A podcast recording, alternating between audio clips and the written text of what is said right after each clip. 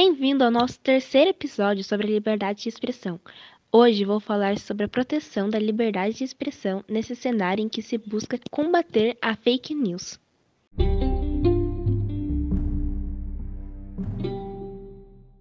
A pergunta que precisa ser respondida é: limitar a criação e o compartilhamento de fake news seria uma violação da liberdade de expressão?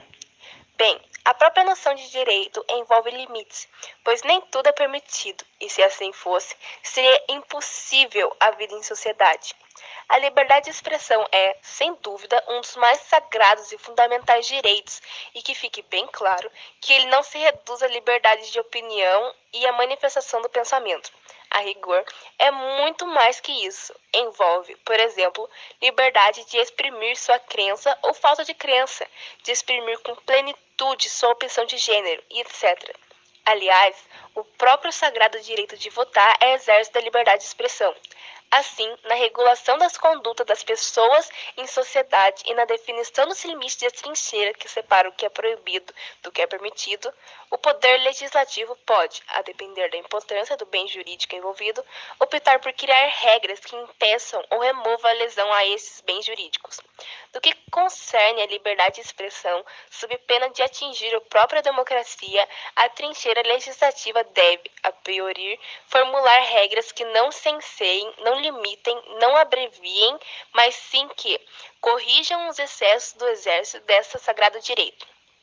Nesse passo, parece-nos importante observar que exigir que provedores façam filtros que, propositado ou não, existam manipulações ideológicas, seja para qual lado for, afastando a neutralidade essencial da rede, a liberdade de manifestação do pensamento.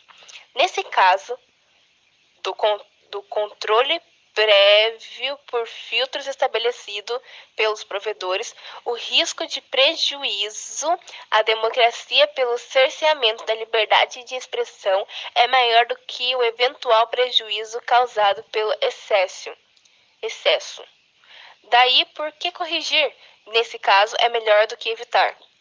Como o próprio nome já diz, fake é falso. E por isso mesmo nenhuma fake news pode se ancorar à liberdade de expressão, mormente quando estas notícias têm o propósito de enganar, ludibriar ou ofender quem quer que seja. É muito difícil impedir, em tempos de sociedade em rede, que se produzam notícias falsas que afetem a honra, a liberdade, a segurança, a imagem, a saúde e muito mais.